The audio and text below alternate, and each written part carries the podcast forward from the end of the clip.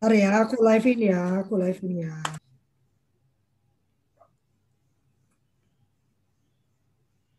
Bentar, masih menuju live. Hai Bu Desi, Bunda Desi. Halo juga, selamat pagi. Selamat pagi Ibu. Yuk, kita udah live, kita buka dulu ya. Oke, buka dulu. Mm-mm. Selamat pagi teman-teman semua. Eh, selamat bertemu lagi dalam kultur parenting pagi. Ini mohon maaf ya kami berdua mungkin ya bukan bertiga kalau Cimeli mah energinya nggak bisa habis ya. Eh, kami berdua ini sedang dalam kondisi energinya menurun drastis. Jadi bikin pengumuman pun salahnya berkali-kali. Ya. Eh, pagi ini agak menarik karena ini pertama kalinya kami muncul bertiga sesuai eh, arahan eh, arahan dari Cimeli, Tayanti kemarin tuh harus ada eh, masa-masa di mana setiap dari kami bicara, lalu ada kami bertiga berbicara dan pagi ini eh, kami, saya memberi judul kultur parenting. Tadinya eh, saya maunya berbicara tentang mengapa menurut kami kultur parenting ini amat sangat penting gitu dan dan mengapa diberi judul kultur parenting. Tapi rupanya Cimeli tadi pagi dapat pe- pewahyuan dia, ya, dapat pewahyuan. Jadi dia mau mengubah katanya.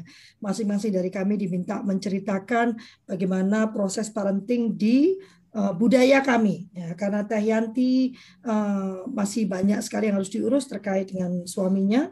Uh, kita beri kesempatan yang pertama untuk Teh Yanti. Silakan Teh. Baik, Bismillahirrahmanirrahim. Assalamualaikum warahmatullahi wabarakatuh. Eh, salam sejahtera, salam kebajikan, shalom, Om Swastiastu, Namo Buddhaya, Rahayu. budaya. Ya, eh, salam bahagia ini ya karena apa hari ini eh, cerah sekali dan saya mendapatkan kabar eh, gembira bahwa eh, bapaknya anak-anak sudah bisa dipindahkan ke rawat inap hasil eh, apa observasi di ruang intensifnya menunjukkan kondisi yang lebih baik, lebih stabil, tapi tetap perlu waspada karena golden periodnya di 10 hari setelah serangan eh, setelah stroke infak. Mohon doa dari Pak Irwan, Kak Ami, Kak Arum, Kak Yani, Kak Enda, Kak Misna. Ah, banyak sekali deh pokoknya ya. Eh, ini bicara tentang bagaimana me- membudayakan parenting di rumah kami, di keluarga kami. Memang eh, jadi tantangan yang luar biasa. Pertama, saya dan eh, baru saja kemarin kemarin malam putra kedua kami itu bertanya, kenapa ibu menerima lamaran bapak pada saat eh, kuliah? Apa yang ada di dalam pikiran ibu saat itu? Mau jujur atau jujur banget? Dit- Ditanya dulu. Pokoknya yang terlintas apa saat itu? Eh, ini ini baru kali ini loh di- di- disampaikan ke publik ya. Saya bilang gini, konsep diri ibu tentang ibu sendiri itu sangat buruk. Ada julukan yang eh, melekat sejak kecil. Ibu dipanggil dengan panggilan berwok. Eh, di rumah adik-adik dan kakak itu sakit-sakitan. Salah satu kakak bahkan meninggal karena avitaminosis. Sementara ibu lahir 4 kg dan sehat, kuat eh, tanpa tanpa banyak makan, tanpa banyak makan. Eh, panggilan itu tuh membuat eh, ibu minder tapi bukan minder keluar, bukan minder negatif gitu, tapi mindernya di dalam, nggak percaya gitu sama sama kalau orang tuh bisa sayang sama ibu. Jadi ketika ada yang menyampaikan eh, lamaran langsung ibu terima. Khawatir nggak ada yang ngelamar lagi gitu. itu kan jujur bangetnya. Tapi itulah eh, pangkal pangkal kenapa kemudian eh, membudayakan parenting di keluarga yang ibu bangun itu tantangannya luar biasa. Karena kami berdua eh, sama-sama aktif di di di kampus teman debat dan dia selalu menang sehingga eh, saya dalam posisi terkagum-kagum gitu kan. Dapat anugerah yang luar biasa terus citra tentang ingin menjadi wanita solihah istri solihah tuh begitu melekat gitu. Padahal masih sama-sama kuliah. Saya waktu itu semester 5 masuk semester 5 suami saya masuk semester 7 gitu. Uh, uh, terkagum-kagum sama seseorang itu itu yang membuat kita jadi uh, tidak kritis dan uh, tidak berupaya untuk uh, membuka ruang ruang belajar bersama gitu. Karena kita lebih banyak ingin ingin belajar banyak dari seseorang jadi tidak setara akibatnya gitu. Bersyukurlah memang uh, apa bapaknya anak-anak memang terhubung dengan teman-teman di jurnal perempuan dan sebagainya jadi banyak bacaan yang saya baca sendirian tapi sayangnya begitu tidak di dijadikan uh, dialog saling belajar. Karena ternyata seperti kata John Dewey ya dalam buku pengalaman belajarnya itu bandul yang terus digerakkan tuh lama-lama suka ini berhenti di tengah-tengah balik lagi ke konvensional gitu kan mm-hmm. balik lagi pada hasil pengasuhan sebelumnya di mana uh, apa sih kami berbeda berbeda budaya dan uh, saya merasa di keluarga yang uh, di mana saya dibesarkan sangat egaliter gitu. Meskipun ada labeling, ada judging gitu, ada yang seperti itu, tapi tapi saya merasa sangat merdeka bahkan uh, oleh oleh uh, bapaknya anak-anak tuh dianggap uh, apa ya terlalu bebas, bukan bukan merdeka. Kami di keluarga besar di Dago itu kalau masuk ke rumah wah atau apa tuh ya tinggal eh assalamualaikum masuk gitu. Nggak nggak apa ini dulu ada orang nggak ya? Gitu sampai dibukakan pintu dulu. Jadi saking akrabnya seperti itu beda banget dengan keluarga di di Jawa yang banyak ininya apa tata keramanya gitu. Yeah. ya nah uh, rupanya itu juga yang yang uh, tantangan tantangan keduanya tuh gegar budaya itu jadi jadi uh, sangat penting dan dan karena kekaguman yang uh, luar biasa hmm. merasa mendapatkan anugerah gitu rasanya jadi kebenaran tuh ada di di satu sisi saja gitu. Rasanya saya salah melulu gitu nyimpen barang sembarangan. Pokoknya apa pun lah salah melulu terus saya belajar di situ nah ini proses belajar ini kemudian uh, apa jadi mengurangi porsi bagaimana pengasuhan yang lebih lebih komprehensif ke anak-anak. Saya lebih lebih suka dengan uh, mengamalkan ada ada kutipan hadis yang uh, saya pelajari dari dari suami saya. Kutipannya itu ada bani Robbi faasana takdibi uh, ya Robbi ya Tuhan engkau adalah yang sebaik-baiknya uh, adab sebaik-baiknya yang mengajarkan uh, akhlak gitu hamba tidak bisa apa-apa jadi hamba serahkan anak-anak pada pada engkau. Jadi benar-benar uh, saya me, me, apa ya ada banyak anak yang seperti saya dibesarkan dengan penuh kekerasan, labeling dan sebagainya dan saya berkhidmat ke sana lalu saya mohon pada yang maha kuasa sebagaimana halnya yang maha kuasa membuat saya bisa uh, sehat, tumbuh padahal saya cuma makan uh, hari Kamis saja. Jadi saya benar-benar nggak uh, nggak makan karena Eh, di hari lain karena adik dan kakak saya kekurangan gitu ya. Eh, dan saya berserah diri aja sama sama yang maha kuasa. Saya baca di di kitab suci baik di Quran maupun di Injil saya baca dua itu gitu ya. Um, ada ada apa sih makanan dari surga. Ya sudah saya uh, minta saja makanan dari surga gitu.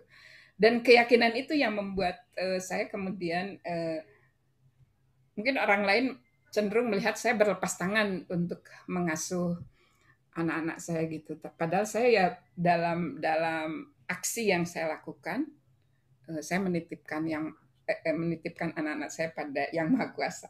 Tentu dengan membuat apa lingkungan lingkungan pengasuhan di antara sahabat-sahabat kerlip yang eh, apa sedang belajar untuk menegakkan sistem perlindungan anak di lingkungan eh, terdekat gitu. Jadi kalau ditanya bagaimana saya membudayakan uh, parenting di rumah saya ya yang paling utama belajar dan sampai hari ini uh, saya masih belum berani sebenarnya bicara banyak tentang parenting kecuali bilang uh, kemampuan yang ada yang Allah berikan kepada kita sebagai manusia tuh kemampuan belajar. Dan saya sangat bersyukur kemampuan belajar ini yang eh, turun temurun jadinya saya saya budayakan di dalam keluarga.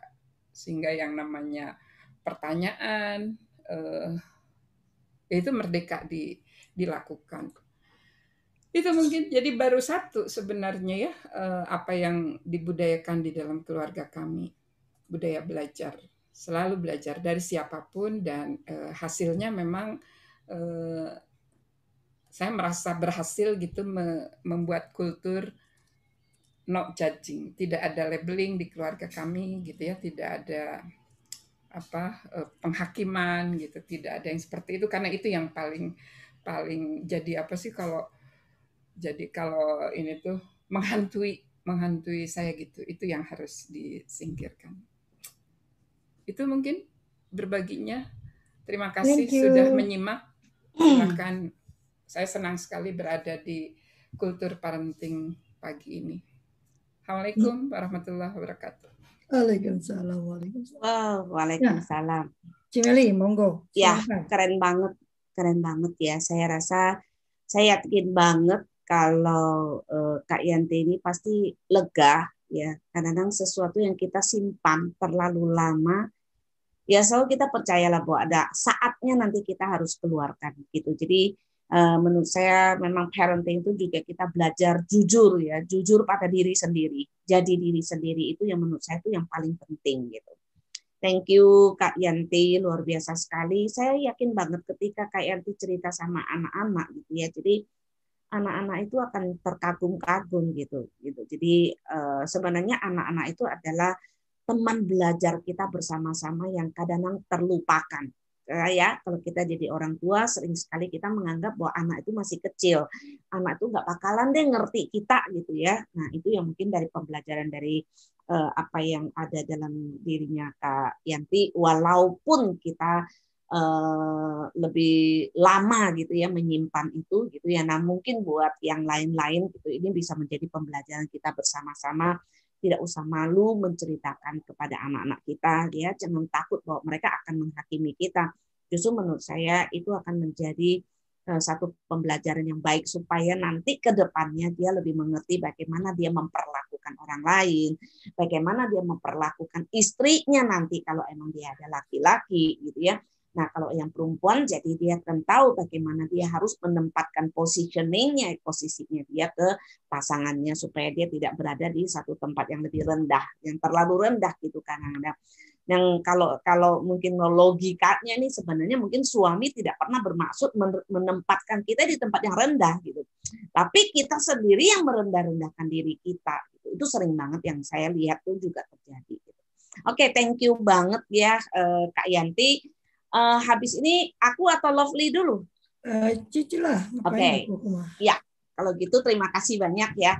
Saya senang sekali. Mungkin uh, di mana pun saya berada ya, di mana pun saya berada gitu ya, uh, tanpa disadari, saya selalu mendapatkan uh, yang namanya diskriminasi.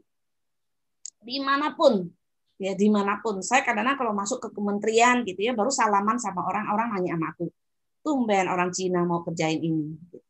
Itu sering banget di mana pun di mana pun saya berada gitu. Nah eh, kenapa? Karena ya memang aku dianggap berbeda gitu. Saya dianggap double minoritas gitu udah agamanya minoritas ya terus uh, sukunya minoritas gitu. Tapi saya dari kecil ya dari kecil saya bersyukur banget saya tumbuh di sebuah uh, kota ya yang kalau saya mau mau uh, karena saya udah keliling-keliling Indonesia gitu ya menurut saya pembauran yang terbaik di Indonesia itu ada di kota saya di kota Singkawang kami itu tidak pernah diajarkan itu tentang sebuah uh, perbedaan gitu ya. Dulu saya sama tetangga saya tetangga saya orang Bugis gitu jadi anak dia bisa titip di rumah saya untuk tidur gitu. Saya kadang bisa main ke tempatnya dia bisa tidur gitu. Tukang becak di tempatnya kami itu bisa bawa bawa kami gitu ya sampai terakhir waktu saya pulang ke Kalimantan itu anak saya berusaha nyampe ke Kalimantan anak saya tuh bingung. Ini mamanya terkenal sekali semua orang kenal sama mama gitu. Nah, bukan karena saya terkenal, memang budaya di tempatnya kami itu kayak gitu. Kalau pulang nih yang sini suruh kita makan, situ makan. Jadi kita sepanjang jalan tuh makan terus ya. Ke kiri makan, ke kanan makan. Jadi anak saya tuh pusing gitu ya. Gitu. Jadi eh, itu karena hasil dari sebuah pembauran. Gitu. Nah, ini ada satu hal yang yang saya kekeh ya untuk saya ingin ingin banget gitu kita berhentilah untuk mengatakan pribumi dan non pribumi. Kenapa? Karena uh, banyak hal loh yang yang saya dapatkan. Ya karena kali ini kalau bicara tentang diskriminasi ini ya uh, saya mencoba melihat bahwa ini ada satu satu uh, pandangan yang positifnya itu dari saya dapat perlakuan ini adalah mama saya itu selalu mengajarkan kayak gini. Karena nama saya tiga huruf ya. Kiong Muili kebayang nggak ke mana-mana gitu. Kalau saya nggak pernah bisa sekolah di sekolah negeri saya begitu lihat dia nama udah dicoret, saya nggak bisa sekolah di sekolah negeri. Saya pergi ke puskesmas ketika gigi saya sakit, saya pergi ke puskesmas, saya nggak bisa waktu itu karena eh, KTP saya tiga eh, karena nama saya, saya tiga huruf. Jadi sampai gigi saya sampai sampai sampai hancur gitu ya sampai sampai pokoknya infeksi lah gitu sampai ber, bernanah-nanah gitu saya dari si kecil tuh saya pikir why? Kenapa? Kenapa mama saya lebih sering pergi ke dukun? Kenapa lebih sering pergi ke sinsek? Gitu ya. Ternyata itu jawabannya gitu. Dan saya pernah dengar satu hal yang mama saya bilang kayak gini. Mel kamu itu harus uh, apa kuat gitu. Kamu harus bisa. Saya cengeng gitu cerita Mama saya bilang, kita nggak bisa berharap dari siapa-siapa. Jadi mama saya ngajarin, kalau kamu punya duit seribu, pakai 500. 500 itu kamu simpan buat masa depan kamu. Dan ternyata itu bukan mama saya. Hampir semua. Jadi kadang kita lihat kenapa sih akhirnya sekarang ngomong, kenapa ya orang-orang Tionghoa itu kaya-kaya?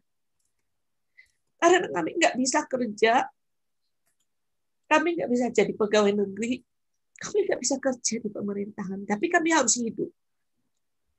Sampai kita nanam kangkung pun kita udah hidup kita makan kangkung. Sampai saya tahu saya sampai nggak bisa. Sampai sekarang saya nggak doyan sayur karena tiap hari saya tuh makannya kangkung.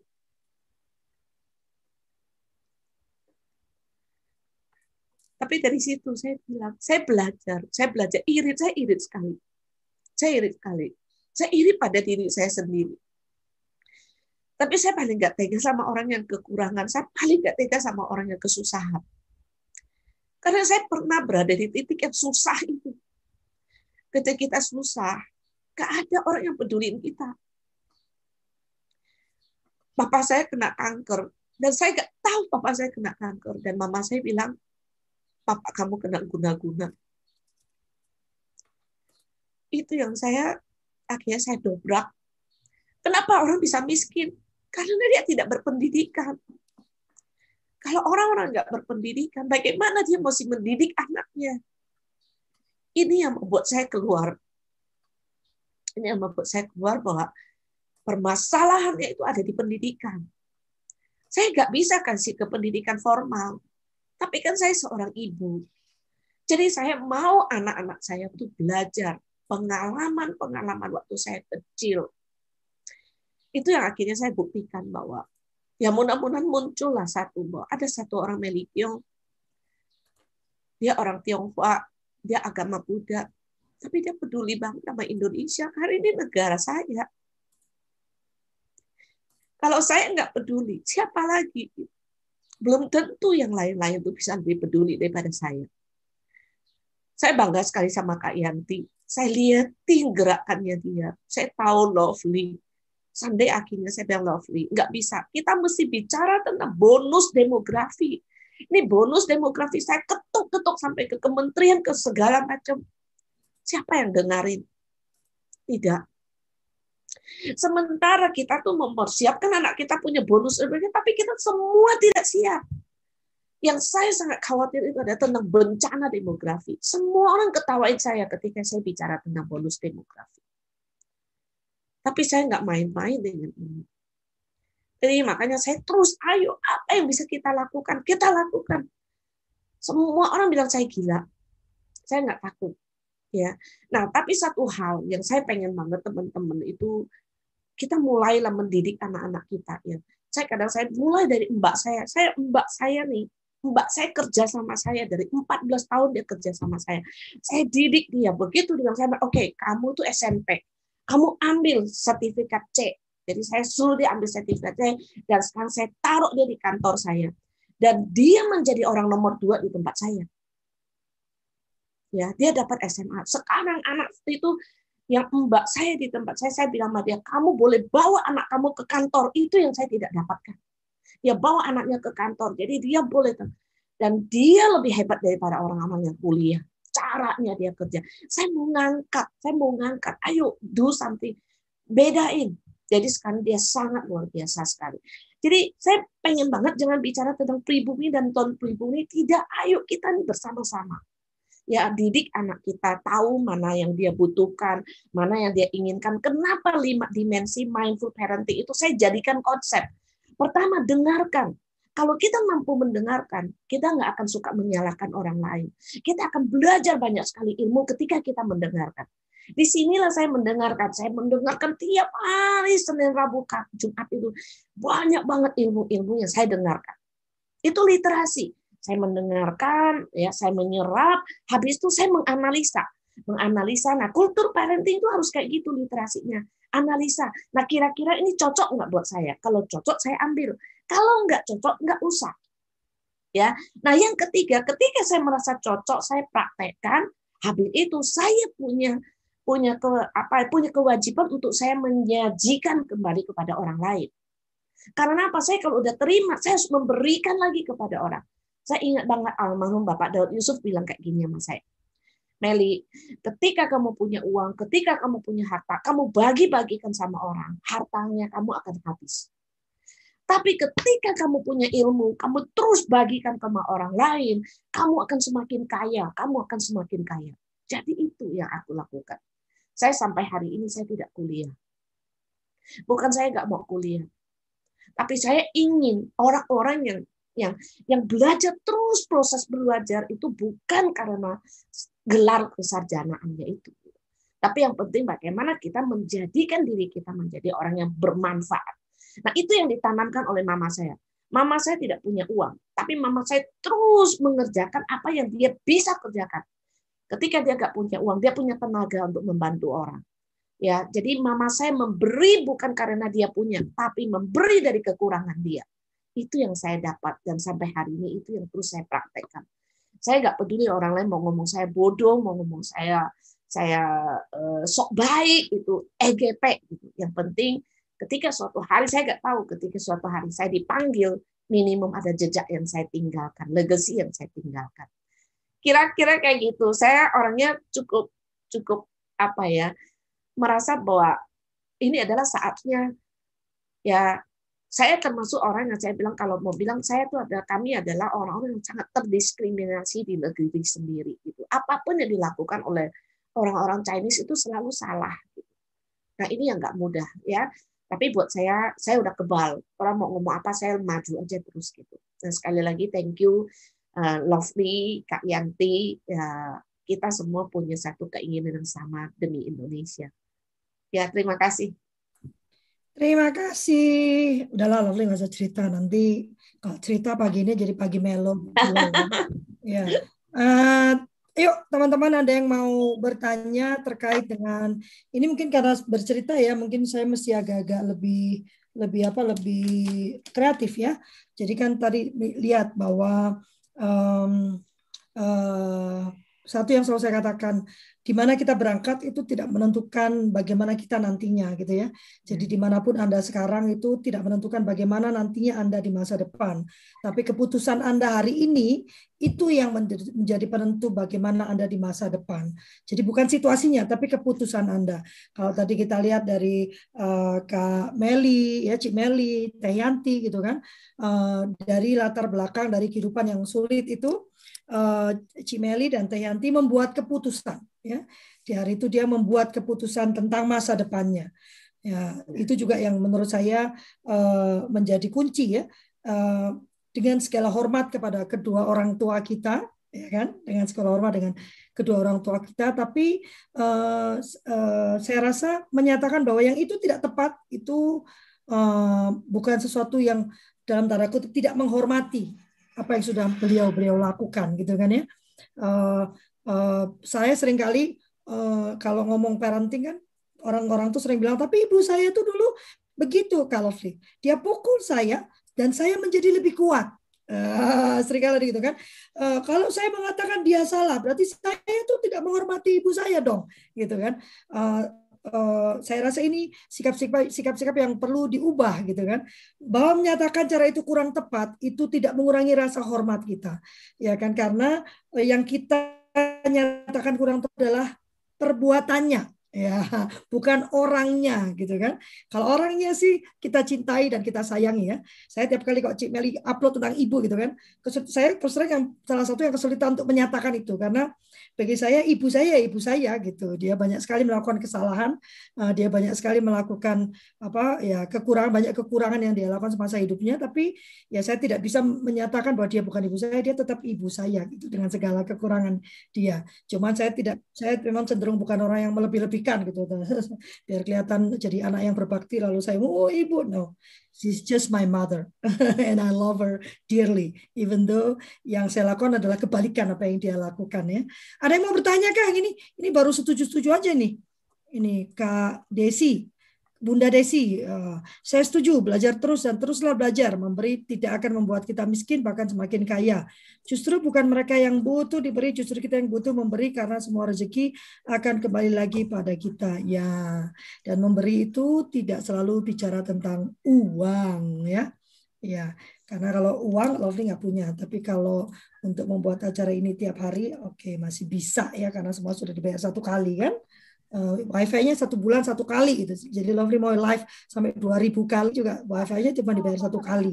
Zoom-nya dibayar satu kali sebulan. Mau live sampai 20 kali, Zoom-nya satu kali sebulan. Itu yang bikin Cik Meli suka ngomel, Lovely, banyak amat kegiatanmu gitu. Karena sayang sekali sudah dibayar, tidak dimanfaatkan gitu. Maka dulu saya tawarkan siapa pun yang mau pakai, ayo silakan pakai. Tapi ternyata konsistensi itu berat. Jadi akhirnya nggak kepake lagi ya. Akhirnya saya gemes, saya bikin acara sendiri aja lah yang bisa dinikmati dan memberikan manfaat karena cuma itu yang bisa kita lakukan. Ada yang mau memberikan tanggapan atau mau atau mau bercerita juga boleh atau mau bertanya juga boleh ya kan? Dalam kehidupan kita itu yang paling penting adalah belajar. Tapi kita tidak akan bisa belajar kalau kita tidak mau mengakui dulu bahwa kita belum paham. Pendeta Adi silakan. Ya, terima kasih untuk kesempatan yang bisa diberikan.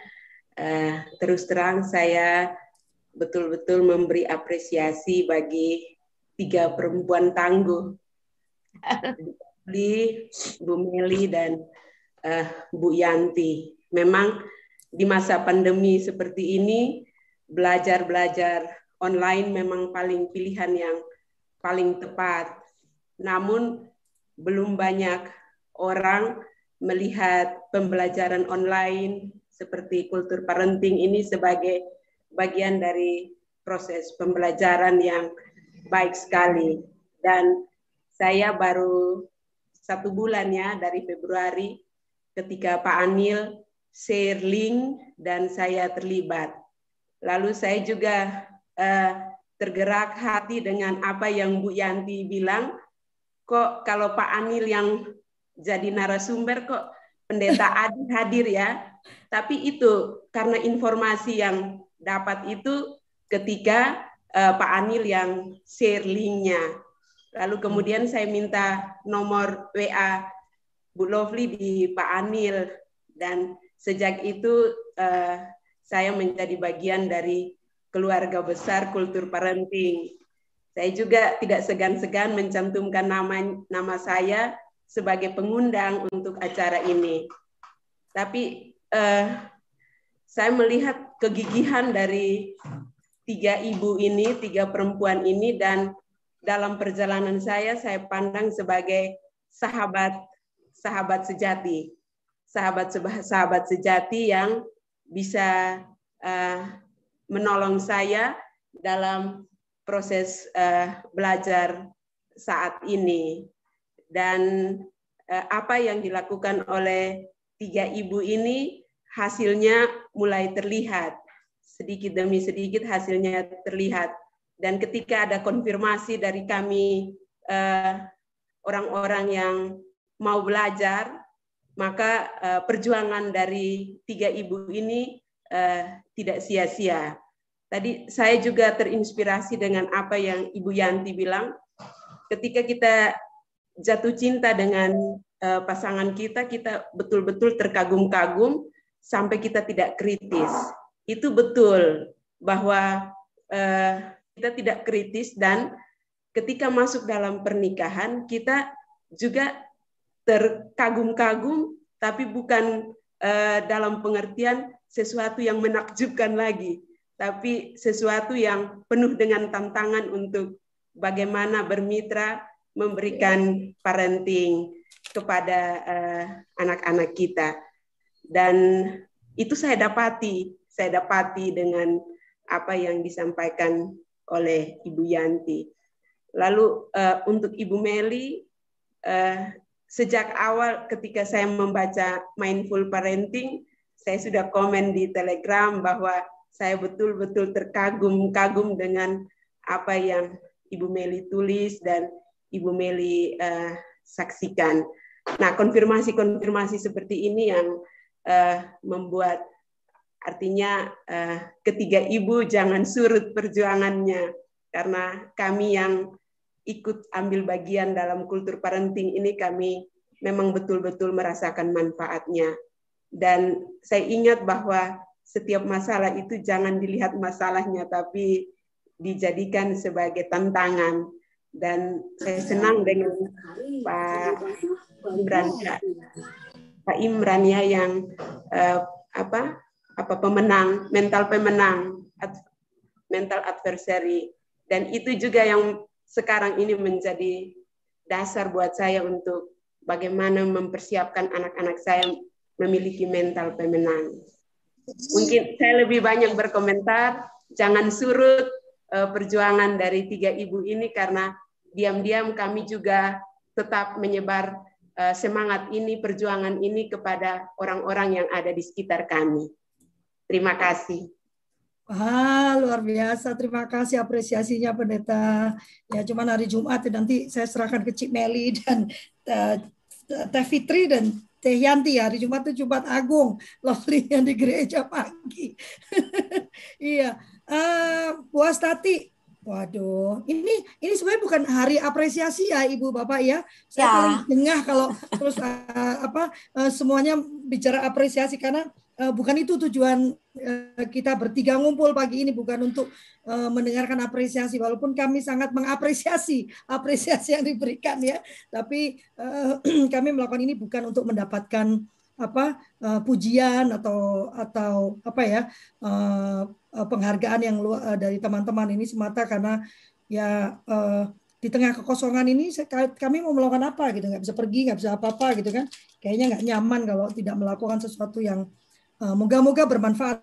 Ya tidak tahu apakah bermanfaat atau tidak gitu kan tapi menurut kami ini penting ya kami kerjakan gitu kan. Uh, uh, Bu Astati bilang saya merasa beruntung di saat harus di rumah saja Bu Sekjen. Bu Sekjen itu Bu Astati disuruh ngambil Lovely tetap aja ngomong Bu Sekjen. Menyelenggarakan kegiatan dalam komunitas operet dan saya kenal kultur parenting dengan kegiatannya yang berkualitas. Kita tidak lagi mengalami kekosongan waktu saat di rumah saja Salam sukses juga untuk Bu Yanti dan Bu Meli. Beruntung kenal dan berinteraksi baik dengan beliau berdua untuk belajar. Oh iya, ini juga masa buat saya belajar karena Cik Meli jadi punya waktu buat balas chat saya kan. Teh Yanti jadi punya waktu untuk balas chat saya.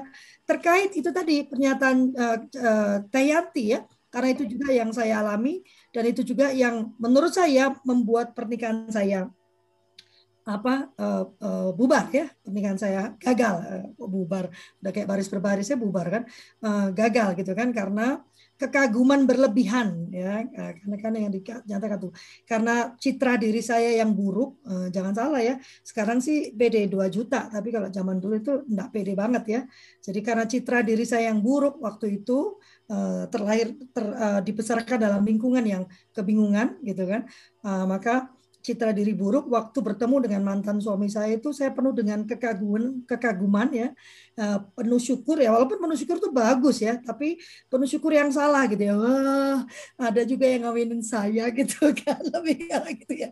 Lalu melihat suami saya dengan penuh kekaguman yang luar biasa dan yang keliru adalah kemudian saya tidak bisa memaafkan kekurangannya. Nah itu eh, apa bahaya dari kekaguman berlebihan itu adalah kesulitan untuk memaafkan pada saat orang yang kita kagumi itu ternyata itu kata pada tadi kan ternyata itu ya Ella gitu kan. Ya aduh gitu kan.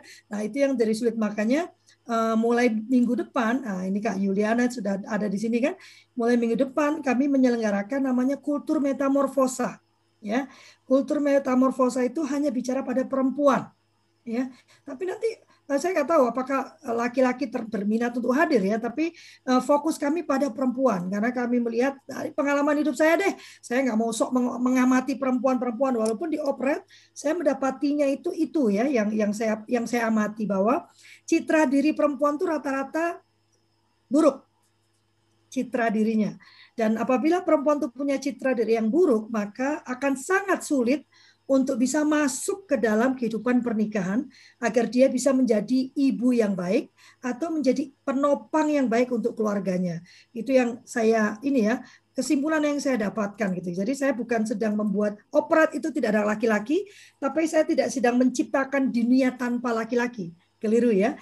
Uh, tapi saya sedang ingin menciptakan perempuan itu dibuat saling bergantung satu sama lain bergandengan tangan gitu kan, memberikan citra diri yang positif pada masing-masing dari mereka supaya nanti waktu keluar mereka bisa menjadi penopang yang kuat untuk keluarganya, untuk suaminya pastinya gitu ya, walaupun saya belum bersuami, tapi juga menjadi ibu yang baik untuk anak-anaknya. Karena tidak mungkin kita memberikan citra diri yang baik pada anak pada saat kita sendiri punya citra diri yang buruk. Itu yang salah satu alasan mengapa saya memutuskan untuk bercerai gitu kan. Karena citra diri saya saat itu sudah amat sangat buruk. Sementara saya berpikir saya tidak mungkin bisa menghasilkan anak yang percaya diri, yang mencintai dirinya kalau saya sendiri sangat amat mempertanyakan diri saya dan tidak mencintai diri saya.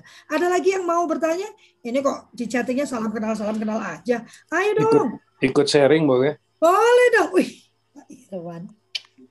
Silakan Pak. Silakan ya, Pak eh, Irwan. Iya, uh, saya mencoba ini apa namanya sebetulnya tadi malam saya rapat mimpin rapat uh, tim mitigasi Satgas Covid. Saya coba memfokuskan tugas tugas kami di sana gitu ya. Nah, saya bilang kan uh, tadinya ini multifokus ya multifokus kan nggak ada ya multitasking is. Okay.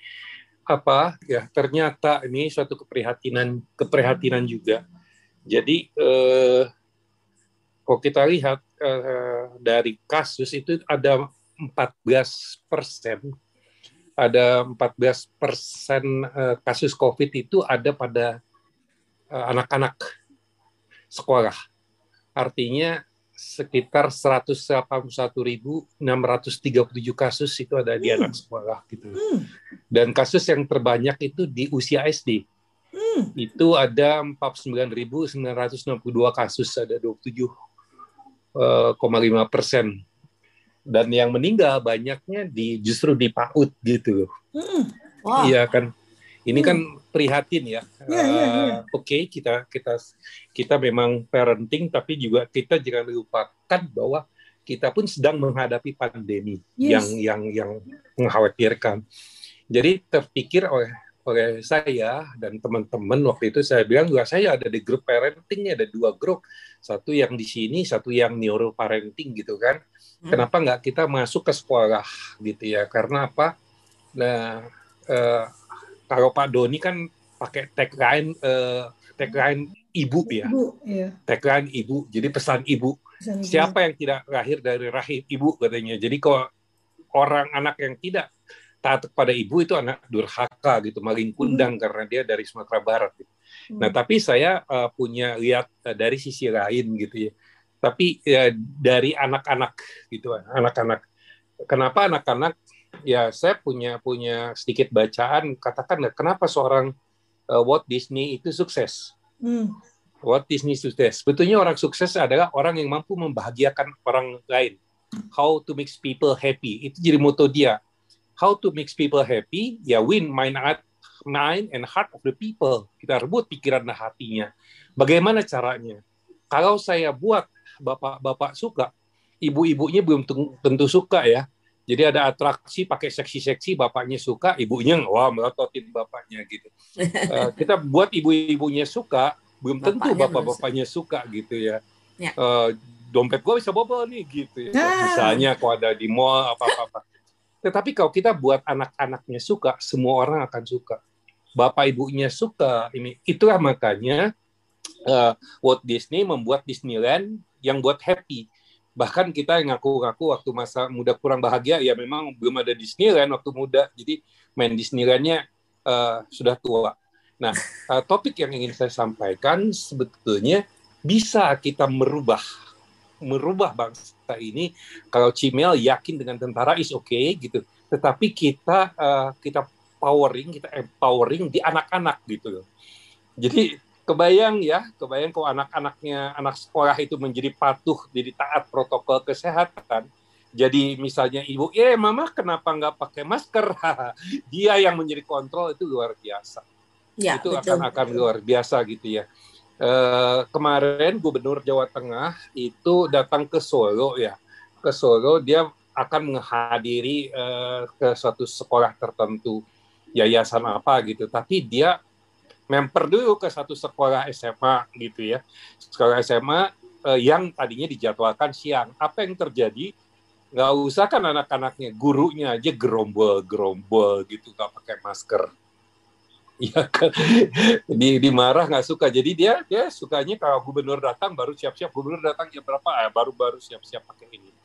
Nah, jadi hal-hal ini menurut saya bisa bisa kita kawinkan ya, bisa kita integrasikan tadi kita main parenting, tapi ada titip pesan, ada message yang kita sampaikan, penegakan disiplin uh, melalui protokol kesehatan. Nah, ini ide saja saya lemparkan di sini, mudah-mudahan uh, dapat tanggapan yang baik. Terima kasih. Hmm. Bagus ya, banget Pak ya. Irwan. Ya Pak Irwan, uh, luar biasa. Memang uh, sebetulnya ya uh, apa uh, awal uh, Lovely bergerak, tapi saya dari dulu memang Lovely sangat terobsesi dengan parenting ya. Cuman salah satu yang saya sepakat dan saya menyatakan ini darurat parenting itu adalah karena uh, makin banyaknya desakan untuk masuk sekolah gitu kan, uh, baik dari orang tua maupun dari guru yang dua-duanya memakai tameng anak gitu. Menyatakan bahwa anak itu sudah mulai sangat tidak bahagia gitu kan sehingga dia membutuhkan teman-temannya. Dan data yang uh, uh, Pak Irwan berikan itu uh, uh, mungkin kecil, tapi menurut saya itu kecil itu sudah shocking, ya. Itu sudah sangat mengejutkan. Karena selama ini kurang diekspos berapa banyak anak kita yang sudah terpapar COVID sehingga orang abai. Orang ya. mengira enggak kok anak-anak enggak ada kok kabarnya yang dikabarkan kan orang dewasa sekian ratus juta gitu kan serat berapa ratus ribu gitu tapi uh, lokus anak ini terabaikan sehingga orang tua beranggapan dan guru beranggapan mohon maaf ya bahwa ini adalah cara-cara tertentu untuk mematikan pendapatan mereka di persekolahan. Orang tua menganggap ini adalah cara-cara eh, kita untuk membuat hidup mereka makin tidak bahagia. Karena anak ditahan di rumah dengan segala permasalahannya. Uh, uh, uh, uh, Pak, Pak Irwan kalau boleh saya minta saya minta apa datanya tadi ya uh, untuk saya sharekan. Uh, karena saya terus terang masih sangat cemas dengan keputusan tapi saya belum bisa ngomong ya karena saya belum mendengarkan mendengarkan pengumuman yang dari Pak Menteri ya. Tapi kan kabar-kabarnya Juli semua orang sudah bersiap Juli akan masuk sekolah gitu kan. Nah, sebelum masuk sekolah saja, ini belum masuk sekolah saja, angkanya sudah begitu besar, gitu, sudah 100 ribu gitu kan. Uh, ini terbayang kalau masuk sekolah, memang benar sudah sudah ada vaksin yang diedarkan. Tadi saya cerita sama Cik Meli kan, gurunya sudah divaksin. Bagaimana dengan supirnya? Bagaimana dengan uh, yang nyapu di sekolah, bagaimana dengan sapam, tukang es di depan, bagaimana masih dengan bagaimana, bagaimana, bagaimana? Yang divaksin cuma gurunya, baru gurunya, ya. Orang tuanya belum semua gitu kan? Belum semua ya jadi saya tetap menghimbau. Memang sulit itulah sebabnya kami fokus ke kultur parenting yang tiga kali seminggu jangan disalah ya. Capek tiga kali seminggu live terus saya harus pastikan jam tujuh itu nyala gitu kan. Saya harus pastikan YouTube-nya nyala ya kan. Pembicaranya bisa kalau nggak bisa waduh siapa yang mau ngomong? Apa Cik Meli atau Teh Yanti atau saya sendiri gitu kan. Tapi harus terus tiga kali seminggu nyala gitu kan. Mengapa karena saya ingin mengguncang hati orang tua. Ayo ada cara kok. Ada cara yang menyenangkan. Ya kan? Saya tidak suka menonjolkan bagaimana saya mengalami semuanya gitu kan. Tapi kalau saya seorang ibu tunggal ya seorang ibu tunggal, seorang pencari penyedia uh, dana tunggal. Uh, jadi saya bukan ibu tunggal yang tiap bulan mendapatkan ber, apa dana dari mantan suami untuk meng, meng, menjalankan semua roda kehidupan gitu kan. Saya ibu tunggal gitu kan yang mencari uang sendiri. Ya, jadi tidak berarti saya tidak mencari uang gitu kan. Membesarkan dua anak yang uh, uh, almost hiperaktif laki-laki gitu kan sendiri gitu kan yang berpindah dari keyakinan sehingga kemudian dibuang sehingga kalau uh, Cimeli menceritakan bagaimana dia disambut di rumah saya tidak ada ya saya tinggal di negara saya sendiri tinggal di budaya saya sendiri tapi saya sendirian ya tapi saya bisa mengurus dua anak saya apalagi anda-anda yang hidup dalam bukan kemewahan ya anda sudah diberikan privilege oleh Tuhan ya. Dengan apa yang Anda miliki hari ini itu adalah privilege, itu adalah keistimewaan yang Tuhan berikan. Ya, ayo berpikir dua kali, sepuluh kali, lima puluh kali lipat, gitu kan? Kesulitan Anda hari ini itu demi keselamatan anak-anak Anda sendiri, bukan demi apa pun ya kan? Tapi juga mari bergotong royong. Makanya saya setuju dengan profil Pancasila gotong royong karena sekarang ini kita tidak bergotong royong. Kita ini hidup dengan diri kita sendiri. Itu sebabnya guru-guru nangis jerit-jeritan. Orang tua ngomong ngapain saya bayar? Enggak datang ke sekolah. Berpikirkah Anda bahwa uang yang Anda sharekan itu adalah penghidupan untuk para guru? Dan mereka bukan tidak bekerja kok, tapi bekerja dengan cara yang berbeda gitu kan. Saat ini beban dibagi gitu kan. Maka mari saya mengundang karena kalau teman-teman orang tua berpikirnya, aduh uang saya mepet Kak Lovely, saya harus hemat-hemat. Jadi yang pertama saya potong mungkin dana pendidikan deh, orang dia juga nggak ke mana-mana. Berpikirlah dana yang Anda potong itu adalah potongan untuk orang yang menikmati dana yang Anda berikan. Nah, jadi harus begitu pikirnya. Dulu ada gerakan jangan jajan gitu kan. Semua harus masak. Saya tetap jajan gitu kan. Terus orang bingung, kenapa kalau beli? Nah kalau kamu nggak jajan, nah itu warung siapa yang beli? Nah kalau warung itu nggak ada yang beli, lah terus dia penghidupannya bagaimana? Iya kan? Iya kan? Jadi kalau saya ya kita berhemat-hemat tapi kita tetap memberilah. Uang itu mau disimpan-simpan juga mati juga. Kita nanti itu nggak dibawa ya Cimeli ya. Nggak dibawa juga gitu kan. Lebih baik disalurkan. Kalau dalam agama saya dikatakan saya diberkati untuk menyalurkan berkat itu. Bukan untuk ditampung berkatnya disalurkan gitu kan. Termasuk ilmu ya. Jadi ayo saya tetap mendorong orang tua. Ayolah sabar. Sabar. Paling tidak sampai akhir tahun ini ya kan untuk melihat apakah sudah terjadi penurunan, apakah sudah bisa dikendalikan. Karena kita harus memotong tali uh, apa uh, siklus uh, apa tuh Cik Meli namanya? Uh, penularan ya kan? Siklus penularan itu harus dipotong gitu kan. Ayo ayo ayo tahan anaknya di rumah. Cimeli nanti kalau Lovely ngomong ini bisa panjang. Ini sudah ya makanya saya udah bilang kita mesti ini uh, saya tanggapin sedikit ya apa yang disampaikan oleh Pak Irwan ya. Saya rasa bagus sekali Pak Irwan itu memang benar kadang-kadang kalau untuk influence orang tua itu ya orang tua sekarang kan lumayan permisif gitu ya sama anak-anak gitu ya kadang-kadang anak-anak itu ya memang harus kita kita jadikan satu uh, sarana gitu ya untuk bisa bisa meinin anak-anak. Nah, uh, jadi orang tuanya. Saya pernah ya memberikan seminar terus terang aja kalau namanya parenting ini Bapak dan Ibu uh, kami ini kalau bukan karena ngeyelnya kami gitu ya rasanya parenting itu gak akan bisa bertahan gitu tanda kutip kami selalu ngerasa bahwa parenting ini adalah bidang yang nggak seksi. Sekali lagi parenting ini adalah bidang yang nggak seksi karena hampir semua orang tua merasa anak saya oke oke aja gitu. Jadi oke oke aja. Jadi dia tidak merasa bahwa itu penting. Tapi begitu nanti anaknya terpapar gitu baru sibuk sekali cari di mana saya bisa uh, membenarkan ya bisa bisa memperbaiki anak saya. Dan tanda kutip masih banyak orang tua yang selalu merasa bahwa yang salah itu adalah anak, yang harus diperbaiki itu adalah anak. Ya, jadi ini ini permasalahannya. Uh, saya setuju kalau Pak Irwan kalau boleh datanya seperti itu ya. Nanti kasih ke Lovely. Nanti Lovely mungkin perlu dibikin kayak semacam uh, apa beritanya itu ya supaya nah nanti teman-teman yang di sini ayo kita bergotong royong yang bagus itu disebarkan gitu ya. Supaya semakin banyak orang yang menyebarkan uh, uh, diviralkan gitu jadi supaya orang tua juga mikir gitu sekolah juga mikir gitu jangan bicara tentang targetnya kita mau apa, tetapi keselamatan anak itu jauh lebih penting ya, gitu. Jadi harapan saya sih seperti itu. Nah kalau buat Pak uh, Pendeta Adi, thank you luar biasa sekali Pendeta Adi gitu ya. Saya terus terang juga masih punya PR-PR dengan daerah-daerah yang tanda kutip yang agak keras kayak gitu ya.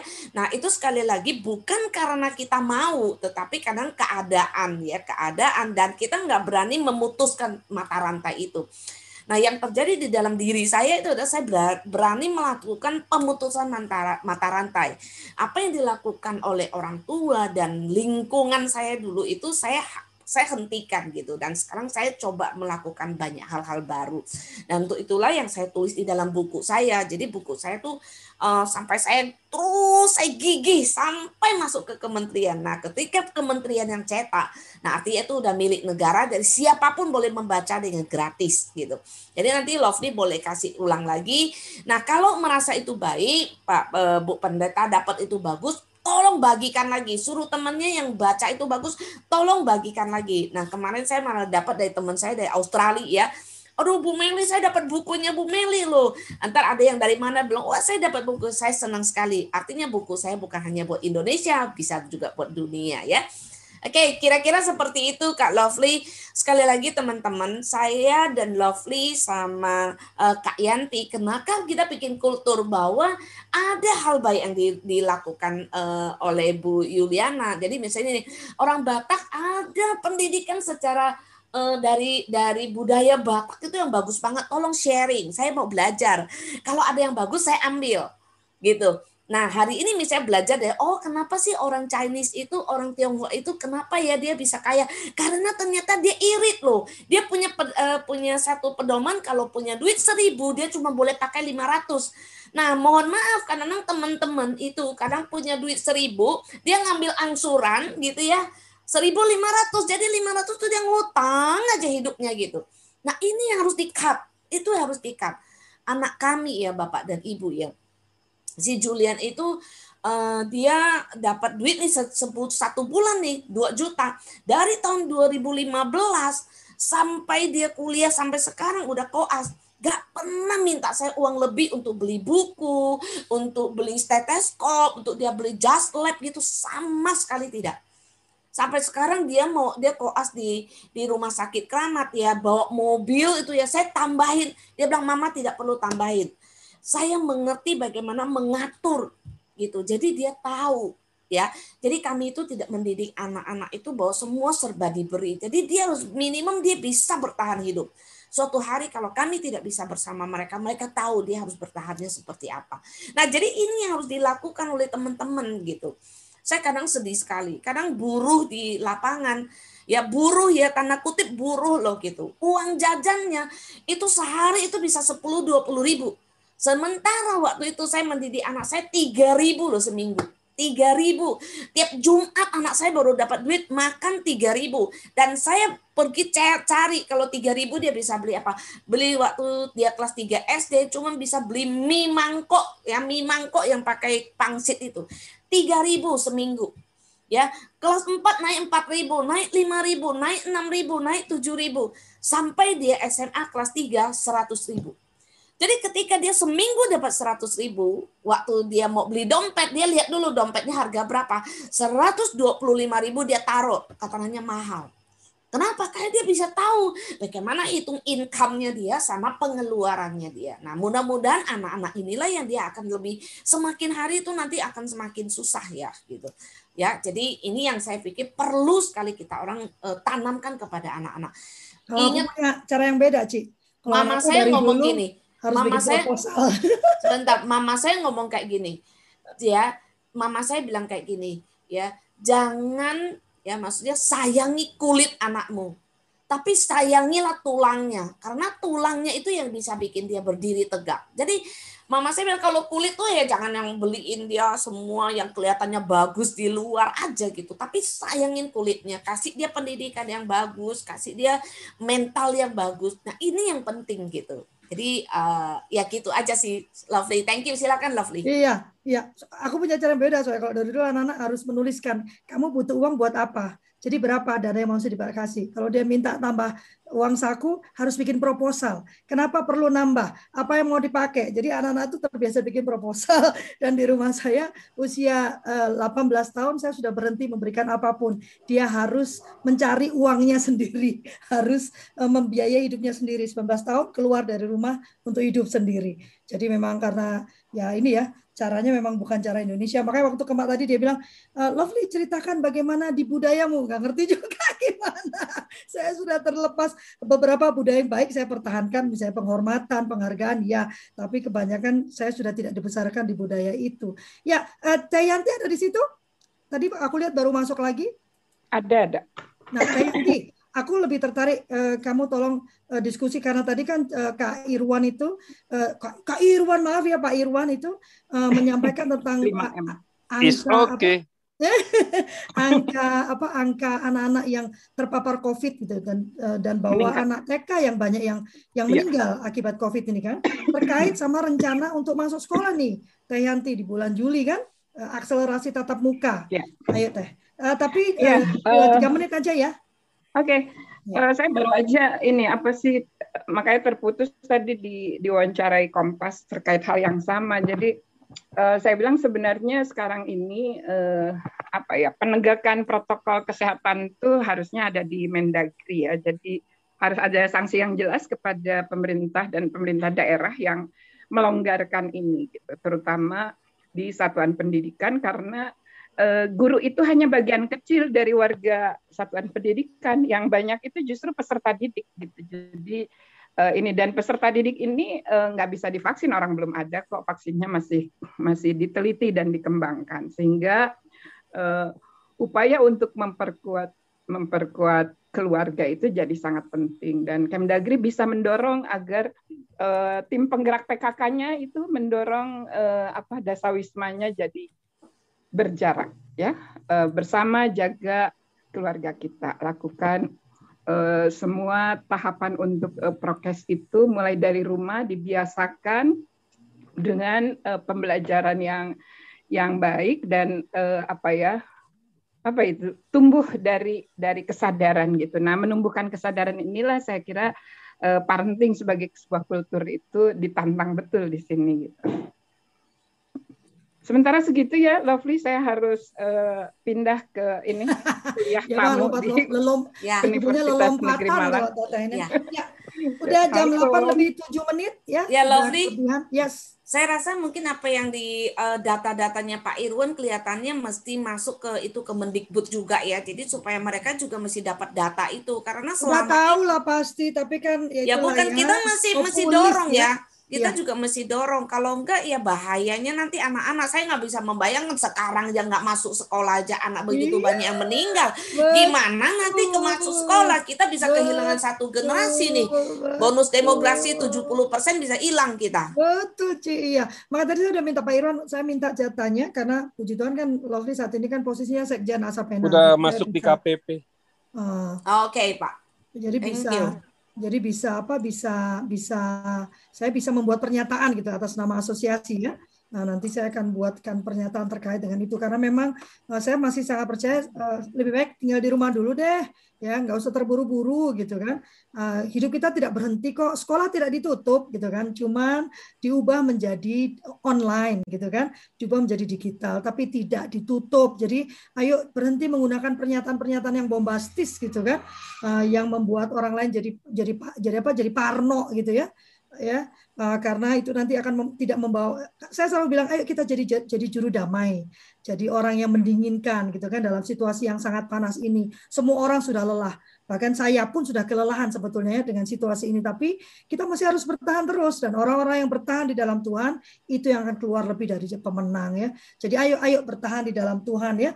Ayo ayo ayo uh, kita uh, menjaga anak-anak kita gitu kan supaya anak-anak kita bisa sehat. Karena bukan kita pertaruhannya pertaruhannya anak kita. Kita mah sebentar lovely mah paling lambat 10 20 tahun lagi udah selesai gitu kan. Tapi anak-anak kita nih masih punya waktu yang sangat panjang.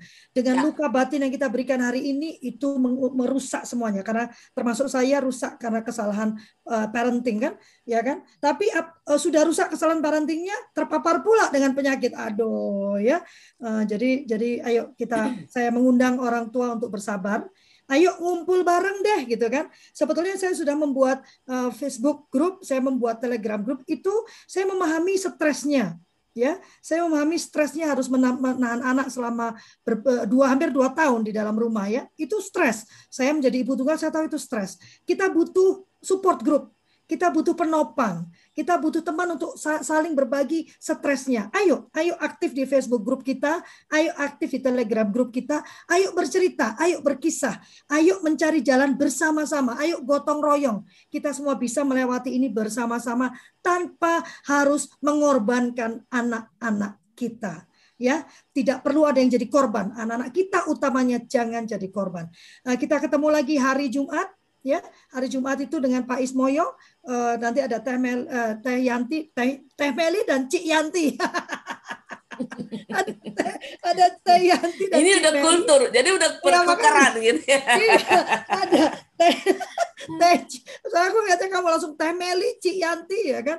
Yang yeah. akan menemani teman-teman karena Lovely izin dulu uh, Lovely harus uh, apa men menemuin bos besar dulu ya. Ah itu dia teh Yanti. Ya jadi nanti dua dua dua ibu-ibu luar biasa ini uh, yang men selalu menjadi inspirasi saya Cik Meli dengan dengan uh, sering kali tuh WhatsApp WhatsApp ya Teh Yanti. Jadi dua kakak saya ini punya karakter yang berbeda, luar biasa.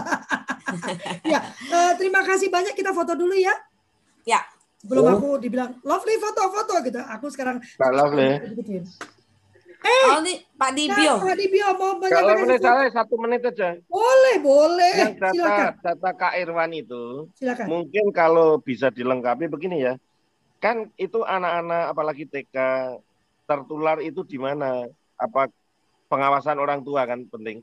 Kecuali kalau orang tuanya ikut kena COVID, anak-anaknya TK tadi kena COVID itu kan biasa ya, berarti di rumah itu kena COVID tapi kalau yang kena itu hanya TK saja, tadi anak TK-nya, orang tuanya tidak kena, anaknya ketular di mana? Itu juga yeah. menjadi perhatian. Jadi mungkin eh, parentingnya nggak tepat, jangan-jangan orang tuanya itu artinya ya, betul. ada neglected gitu ya terhadap anak-anak di bawah ya masih yeah. Iya. uh, usia TK dan sebagainya tadi ya. Artinya ketularnya di mana? Ini data itu kan menjadi penting betul, supaya kita tahu penyebabnya. Betul, betul. Tadi tadi kan Cak Meli juga bilang di rumah aja ketular apalagi kalau nanti ke sekolahan gitu ya. Lah ini kok di rumah bisa ketularan tapi orang tuanya tidak. Ini kan jadi persoalan juga. Betul, ya, belum tentu orang tuanya tidak loh Pak Dibio. Nah itu justru ketularannya. kalau orang tuanya kena pasti biasa anaknya pasti kena. Gitu. Nah makanya itu. Jadi ini kan perlu perhatian ya. Jadi ya. perlu Data itu perlu. Karena kalau menurut kita... saya sebetulnya karena data tentang anak itu jarang keluar nih Yanti ya. Iya, kita hampir pernah dengar loh. Ya, ya, itu membuat orang tua abai. Karena kalau saya lihat ke jalan, ya kalau saya keluar gitu ya, orang tuanya udah bener tuh pakai masker, anaknya nggak pakai masker. Kalau saya tanya katanya nggak mau kak, itu dilepas terus, nggak nyaman katanya kak, nggak ini nggak itu gitu kan. Mungkin karena mereka tidak melihat data bahwa anak ini terancam juga dan sudah terjadi gitu kan. Ya. uh, ada anak-anak itu. Jadi mungkin perlu kita ini ya berarti tambahan juga. kali ya Lovely uh, buat Pak Irwan ya dan di tim yang COVID ini mungkin dikasihin data. Misalnya nih kalau ada uh, Jakarta ada sekian gitu. Nah orang tuanya sekian yang anak-anaknya usia sekian yang remaja sekian usia sekian. Jadi ditambahin tiga jadi tiga kolom kali. Jadi orang tuh jadi mengerti gitu loh. Aku ternyata iya loh. Angka anak-anak oh, Hah? kelompok rentan. Kelompok iya, rentan iya, itu iya. orang tua sama anak-anak itu. Iya, iya. Hmm. Uh, maksud saya kayak gitu. Yang penting maksudnya ada datanya gitu kan. Selama ini kan enggak tuh. Kalau perlu di loh, kalau kalau kau ke mall atau ke ini ya, kalau, jadi bukan aku jalan-jalan ke mall ya. Karena kan ada orang minta ketemu di mall gitu kan. Itu bayinya dibawa dan tidak dikasih masker apa pun bayinya. Itu kan aku kan aduh gitu kan. Uh, aku tuh selalu kagum sama Teh Yanti ya. Kalau Teh Yanti tuh uh, nggak takut aja dia. Ada kita jalan ke mall waktu itu kita ke mana ya Teh ya? Habis meeting ya Teh ya? Uh, jalan di mall tuh. Uh, dia dengan sibuknya eh kok nggak pakai masker? Eh kok nggak pakai masker eh rempong gitu Teh Yanti itu ya.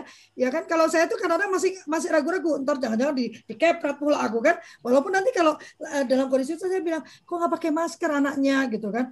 Aduh nggak mau. Atau kalau nggak ada di mobil. Ya dicopotnya di mobil bu nggak apa-apa mungkin ya. Nah di luar tuh wajib wajib banget dipakaikan gitu kan. Dan ini anak bayi gitu kan. Uh, Tayanti kayaknya kita perlu bikin pernyataan atas nama Sapena kali ya dan opera juga boleh ya biar digempur gitu ya uh, tentang terkait uh, Juli ini karena itu sangat uh, saya rasa iya. saya setuju dengan Tayanti sebelum perilaku new behavior itu terjadi di masyarakat sebelum itu menjadi perilaku kita sehari-hari maka sebaiknya anak disimpan. Nah, judulnya disimpan. Sebelum disimpan itu di lemari ya. Iya, sebelum itu menjadi perilaku. Karena Oke, okay, oke, okay, kita foto-foto ya? foto. Aku mau Saya pergi. dengan Tayanti. Oke. Okay. Uh, Ibu Ripka uh, kakek kakek kakek Dibio, Kak Masri, Nih, uh, nim Pak siapa nih Pak? Kok ada nonim Pak? Kak Astati, ayo.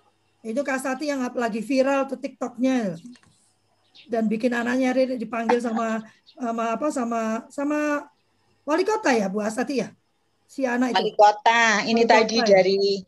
dari Menteri Pariwisata juga wah puji Tuhan ya makanya ya sosial media ayo kita pakai untuk kebaikan ya, ya depend on ya mau positif apa hmm, negatif iya, Pak Masri ayo Pak Bulines Pak Karti Bu Kartini Pak Masri nih survival iya to the fittest uh, Wah, ini Pak Aurel lagi lagi ngetop nih Aurel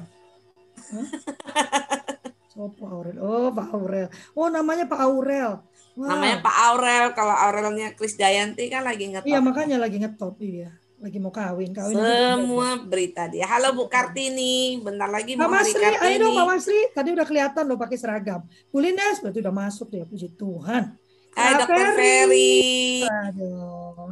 Satu, ini masih masuk aja udah, udah mau bubar nih masuk masuk. Satu, dua, tiga. Iya. Dulu deh. Kan aku suka nitipin oh, Pak Irwan udah di planet Mars tuh dia. Wah, ada dua halaman loh kita hari ini puji Tuhan.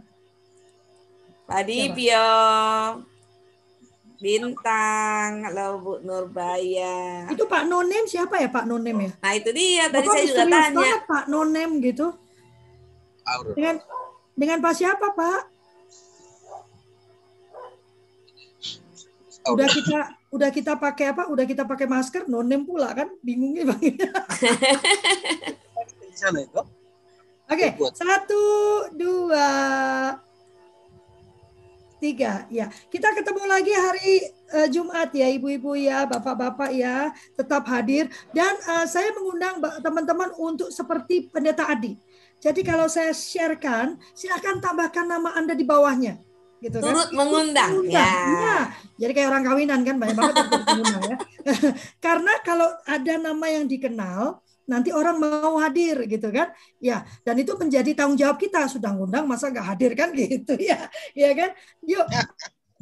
Oke, okay, terima kasih. Ya kan? Ini gratis Terima kasih banyak. Uh, mohon maaf apabila ada kesalahan pernyataan, kata yang menyinggung atau kurang berkenan. Kami hanya ingin membagikan idealisme kami dan seperti kata Kak Yuliana, apa yang kami kerjakan dalam kehidupan kami sehari-hari. Salam bahagia, salam sehat. Wassalamualaikum warahmatullahi wabarakatuh. Tetap semangat, Tuhan memberkati. Terima kasih. Terima kasih. Kak Bintang hati-hati. semuanya. Pak Irwan. Ya, bye. Terima kasih. Terima kasih. Terima kasih semuanya.